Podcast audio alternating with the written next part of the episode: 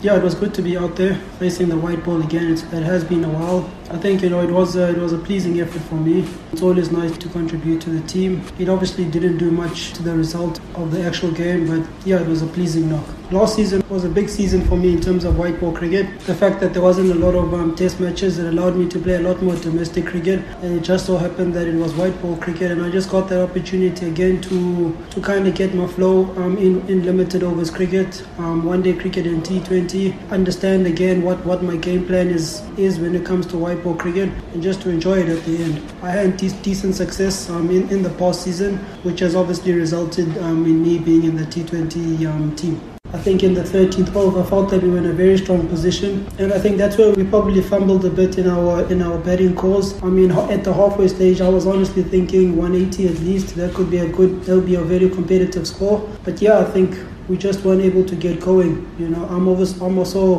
one to blame. You know, I wasn't really able to get the momentum and all the other big hitters. You know, I felt the platform was really set for the boys to go out and do their thing. But I mean, it's something that we can work on. I don't think we were completely outplayed in the game. Um, there was a lot more. There were a lot of positives that we can take into the into the game going forward.